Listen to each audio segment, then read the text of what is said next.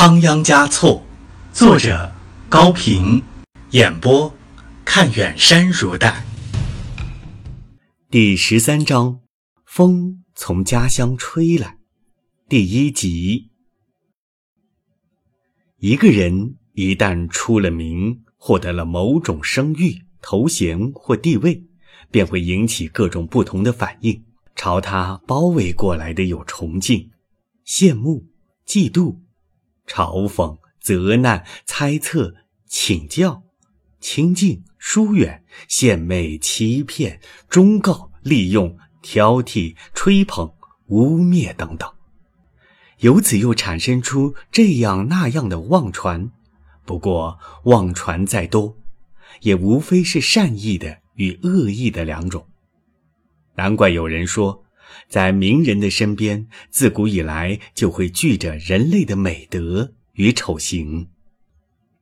在仓央嘉措的故乡，人们知道他当了达赖以后，就流行起许多传说，说他是一位先知。幼年的时候就说过：“我要到拉萨去，有人会来欢迎的。”还说他在少年时代，有人几次从不丹前来谋害他。都被他预先察觉，躲过去了。还有个传说是，五世达赖对这位转世替身曾有过埋名隐姓为众生，须得守密十二年的受记，因为第八的权力过大，使他超过了三年，到了十五岁才离开本土去拉萨坐床。这个涉及第八的传说，流露出人们对他未来命运的担心。故乡的人们在传说着他，他却一点儿也得不到故乡的消息。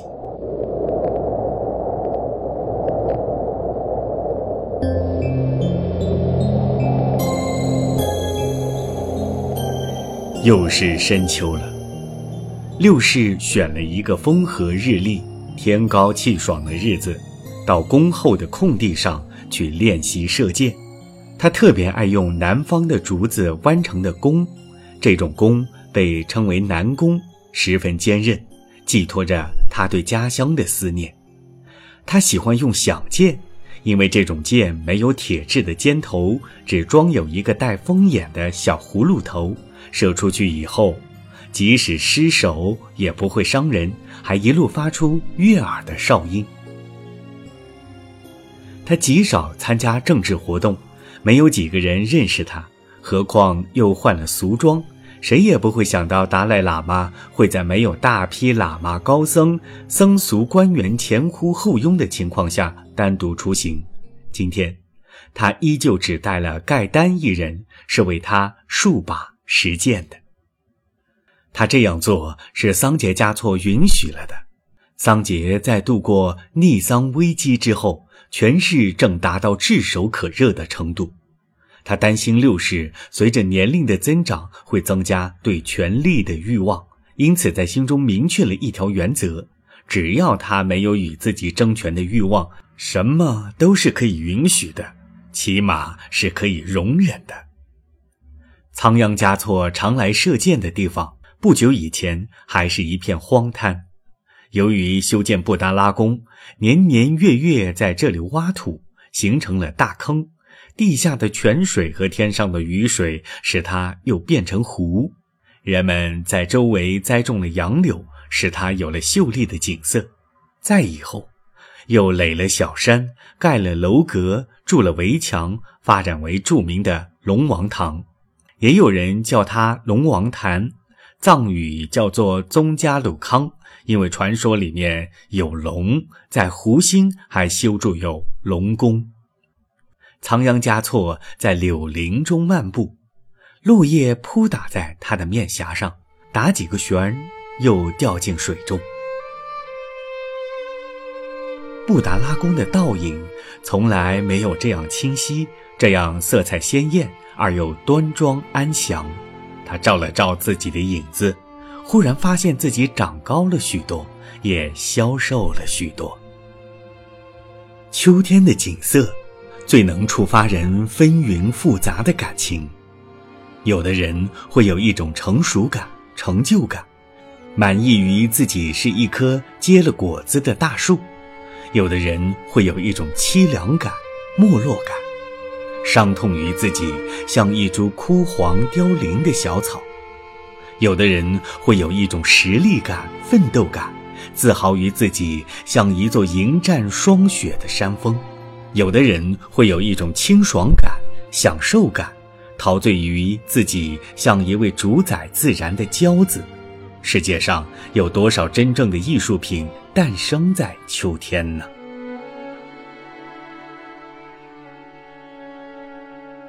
仓央嘉措站在拉萨的秋光里，禁不住动了思乡之情，诗句又涌上心来。山上的草坝黄了，山下的树叶落了。杜鹃若是燕子，飞向门隅多好。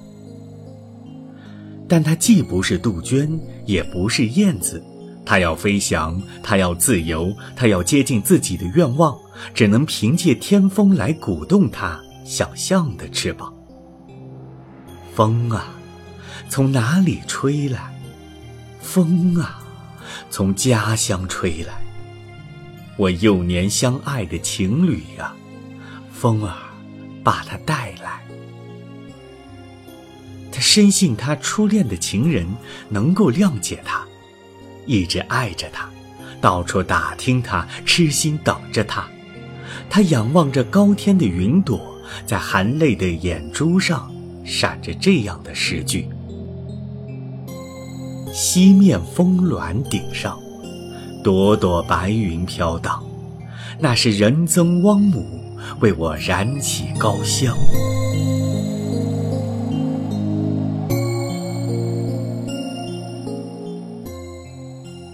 盖丹走来禀报说，箭靶已经立好了。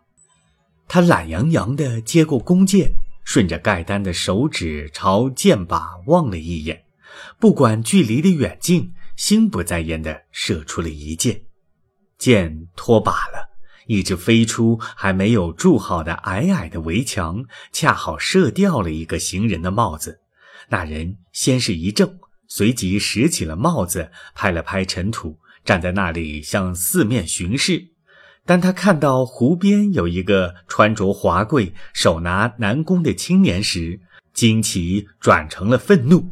他不能忍受那位贵族少爷用这种方式在他身上寻开心。他是一个血气方刚的青年，不习惯受这样的侮辱。他既不肯向那位少爷吐舌致敬，也不想躲开了事。他站在原地，挺起胸脯，怒目圆睁，好像在说：“你敢再来一件试试？”仓央嘉措十分懊悔自己的粗心，觉得应该向那人道歉。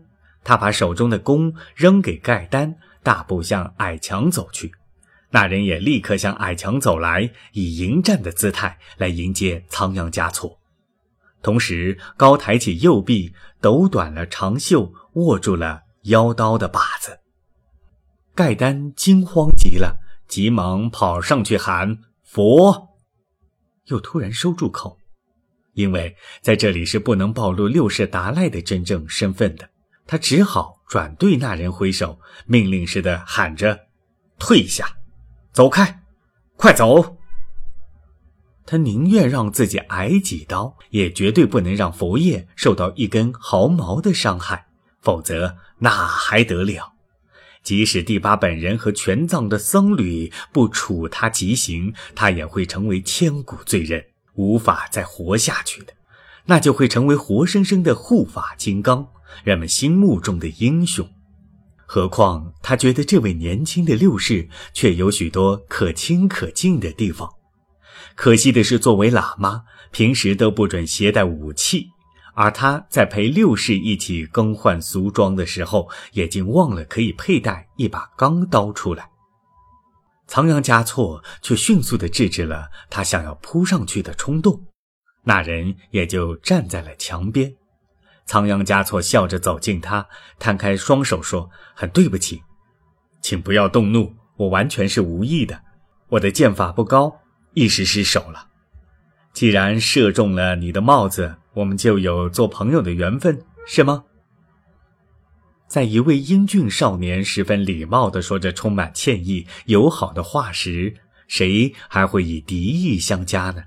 那人的右手松开刀把，也赶紧伸出手来行礼，说：“原来是这样，没啥，做朋友不行，我和你不是一口锅里的肉。”说完，转身要走。等一等，仓央嘉措叫住他：“我们来谈一谈，不行吗？当然。”如果你不太忙，说着，在矮墙上坐了下来。跟在身边的盖丹可真是思绪万千，他遗憾失去了立功的机会，又庆幸事件的平息。他对于六世像一个乞丐般的俗人说出这样客气的话，大不以为然。这哪里还有达赖喇嘛的威严？五世达赖可不是这样的。甚至各个寺院的活佛和堪布、格西等都懂得处处要居高临下、自视高贵，何况达赖？但他又一想，佛爷总是慈悲和善、爱护众生的，他现在又穿了俗装，并不以达赖的身份出现，这样做也是对的。我不忙，就是肚子闲不住。那人说着，也坐到了矮墙上。仓央嘉措高兴了，他多么希望有不穿袈裟、不穿官服的人不用敬语和他谈话呀！他端详着对方，忽然觉得对方身上有一种他过去熟悉的东西，当然不是那破旧的穿戴，是什么呢？面孔、眼睛，或者神态、说话的语调。你是干什么的？仓央嘉措问。什么也不干，不是什么也不会干，是没有活可干。不是本地人吧？门隅人。哦，那可是好地方。我仓央嘉措差一点说出不应当轻率说出的话，忙改口说：“我问你，到拉萨来做什么？找人？亲戚吗？不是朋友弟兄，没有找到。”找到了，找到了，找到了，可是见不到，为什么？他住得太高了，就是住在高山顶上，也是能够见到的。他是什么人呢？六师又动了好奇心，想问到底。请你不要问了，我说了你也不信。再说，马有失蹄的时候，人有失口的时候。万一我哪个词说错了，冒犯了佛爷，被抓去治罪，可就划不来了。没关系，我刚才射箭失了手，你不是也没有怪罪我吗？你就是说话失了口，佛爷也不会怪罪你的。说吧，你要找的人他在哪里？就在跟前，跟前。仓央嘉措一惊，那人指了指几乎是压在头顶上的布达拉宫，说：“瞧。”他就在那里边，离我多么近，可就是见不到。为了来找他，翻山过河，我如走平地。可是没想到来到跟前了，这些石头台阶却爬不上去了。把门的人比金刚还凶，骂我是骗子、疯子、魔鬼。要不是我跑得快，少不了挨一顿毒打。唉，他在里面当然是不知道的。要是知道，不会不请我进去，唉，也难说。供在净瓶里的白莲花也会忘记是从泥塘里长出来的呀。仓央嘉措心中的凝冰开始裂缝了。为了使他迅速消融，赶紧催问道：“直说吧，你找的到底是谁？”阿旺嘉措，现在叫仓央嘉措。那人豁出来直呼达赖的名字了。胡说！不准讲佛爷的名字！盖丹忽然大声呵斥起来，看样子想扑过去捂住或者抽打那人的嘴，但却被六世制止了。仓央嘉措一下抓住对方的双手：“你是刚祖？是的，你怎么知道？你是刚祖？”惊疑的张着大嘴。我就是阿旺加措啊！不，不像。你别哄我，他已经当了达赖喇嘛了，你不是他。刚祖把手抽回来，怎么也看不出这就是十二年前的那个孩子，也不相信达赖是这种样子。刚祖，你忘了，我就要在肉和骨头上撒稀饭，我就要和屠宰人交朋友，还有那首歌，牛啊，我吆喝着牛啊走啊。牛啊，快快地走吧！吆喝的声音响彻山岗。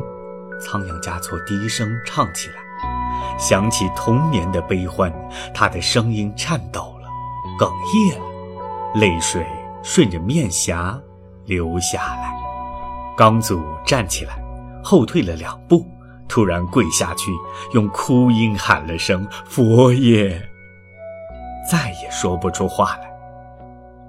仓央嘉措急忙扶起他，两人对视着，破涕微笑了。